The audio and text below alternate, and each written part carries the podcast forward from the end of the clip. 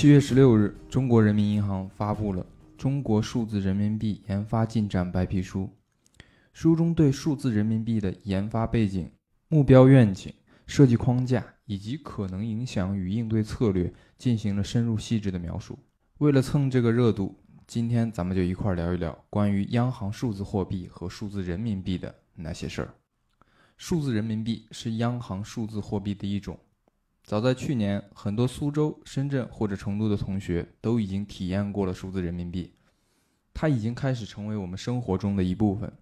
但是对于数字人民币和全球的央行数字化浪潮，很多同学还并不是非常了解。所以，我们先来看一看什么是央行数字货币。央行数字货币的英文全称是 Central Bank Digital Currency，简称叫做 CBDC。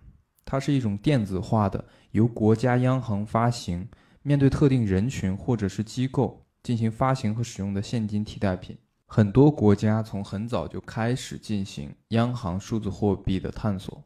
但到了2020年，由于新冠疫情的出现，相关的设计研发工作才开始全面的加速。很多国家发现这种无接触的电子支付方式是社会的关键刚需，而且很多国家电子商务、新零售。等等一些新业态得到了较快的发展，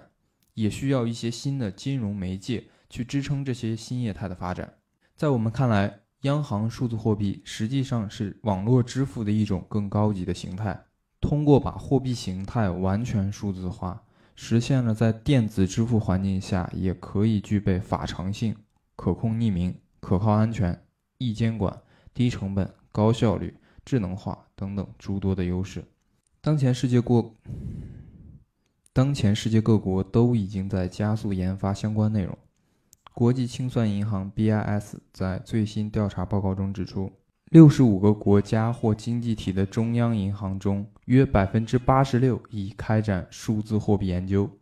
正在进行实验或概念验证的央行，从二零一九年的百分之四十二增加到二零二零年的百分之六十。百分之十四的国家已经进入试点和发展阶段。二零二零年十月，巴哈马中央银行已经推出了全世界首个央行数字货币 CN Dollar，但是目前还没有大规模的推广。二零二零年五月，数字美元的白皮书正式发布，书中提及了推动数字美元项目的核心原则。二零二零年年末，欧洲中央银行的执行委员会成员法比奥·帕里塔在演讲时提到，欧洲央行已经准备推出数字欧元，希望数字欧元能够兼备电子支付手段的效率与央行货币的安全。在二零二一年年初的时候，美联储也公开表示，数字美元已经成为美联储关心的紧迫话题。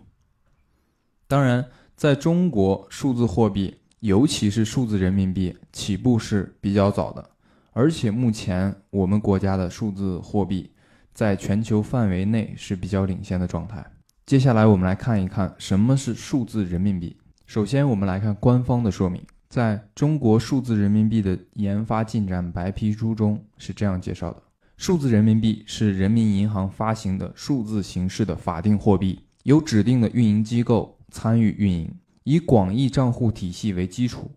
支持银行账户松耦合功能。与实物人民币等价，具有价值特征和法偿性。字母缩写按照国际使用惯例暂定为 ECNY。书中还提到，数字人民币有几个关键的含义：第一，数字人民币是央行发行的法定货币；第二，数字人民币采取中心化管理，双层运营，人民银行在数字人民币运营体系中处于中心地位；第三。数字人民币主要定位于现金类支付凭证 M 零，将与实物人民币长期并存。第四，数字人民币是一种零售型央行数字货币，主要用于满足国内零售支付需求。第五，在未来数字化零售支付体系中，数字人民币和指定运营机构的电子账户资金具有通用性，共同构成现金类支付工具。我们可以看到，从货币的基本属性来看，数字人民币法律效力与市场中流通的纸钞或硬币是等价的。目前，我们的数字人民币已经完成了顶层设计、标准制定、功能研发、联调测试等等工作，并且在深圳、苏州、雄安新区、成都以及未来冬奥会场景都会进行封闭的内部测试。其实，在二零二零年的十月九日啊，数字人民币就已经在深圳进行了第一次大规模测试。但那个时候呢，很多参与的同学感觉数字人民币使用起来跟支付宝、微信支付很像，只能实现一些扫码支付的基础功能。但是没过多久，在江苏省苏州市双十二期间，数字人民币又进行了一次新的测试。这次测试上，很多新的功能就被披露出来，比如说我们看到的碰一碰双离线支付已经成为了现实。这个场景呢，是在完全没有网络环境下，数字人民币可以通过碰一碰正常完成支付，帮我们避免了以在地下室或者地下车库等没有网络的环境下无法进行支付的这种尴尬场景。二零二一年春节期间的数字人民币启动了在北京和成都的测试，这种测试规模越来越大，测试的次数也越来越多，它离最后正式推出呢也就越来越近。二零二二年在冬奥会场景会进行进一步的测试，到那个时候的数字人民币呢，基本上可以说是推出之前的一次大练兵。很多使用过数字人民币的同学都会困惑，那就是感觉目前支付宝、微信支付、移动支付使用已经很方便了。如果数字人民币仅仅是解决移动支付的问题，那么到底数字人民币的关键意义在哪儿呢？我们可以举一个例子啊。比如说，现在河南的内涝灾害是比较严重的，很多同学都想伸出援手进行捐款，捐赠给那些灾情比较严重的地区，用于购买赈灾的物资。但是呢，捐款之后，很多人其实并不知道这些钱真正用到了哪里。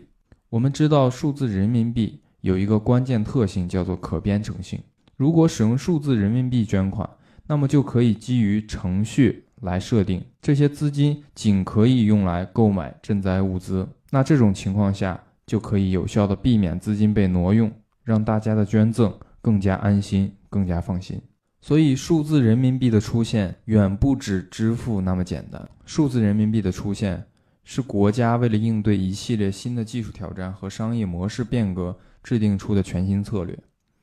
它其实推出的是一种面向未来的货币形态。目前数字经济蓬勃发展，需要一整套全新的数字化金融体系来做支撑和保障。以数字人民币为代表的央行数字货币，其实根本上解决的问题是要让资金流动的速度赶上数据流动的速度，让数据流和资金流能够合二为一。在五 G 时代，无人驾驶汽车、物联网设备。工业互联网都将会得到广泛的运用，人与物、物与物之间的新型交易场景和需求将会不断增加，而目前的货币和金融体系是很难满足这类新的需求的。人民币必须升级，才能满足这些场景中出现的新需求。而数字人民币的出现，可以帮助这些数据平台、金融企业、产业链上下游的企业去优化资源配置，提高支付效率。数字人民币的推出，可以有效的去重塑金融业态，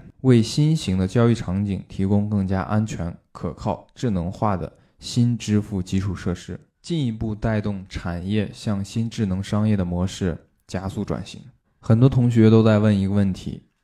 央行数字货币和区块链到底有什么关系？事实上，央行数字货币并没有统一的发行标准。很多国家在尝试央行数字货币的时候，首先考虑的是基于区块链进行发行的。但目前的数据显示，绝大部分国家央行数字货币都还是希望通过央行以中心化的方式进行发行。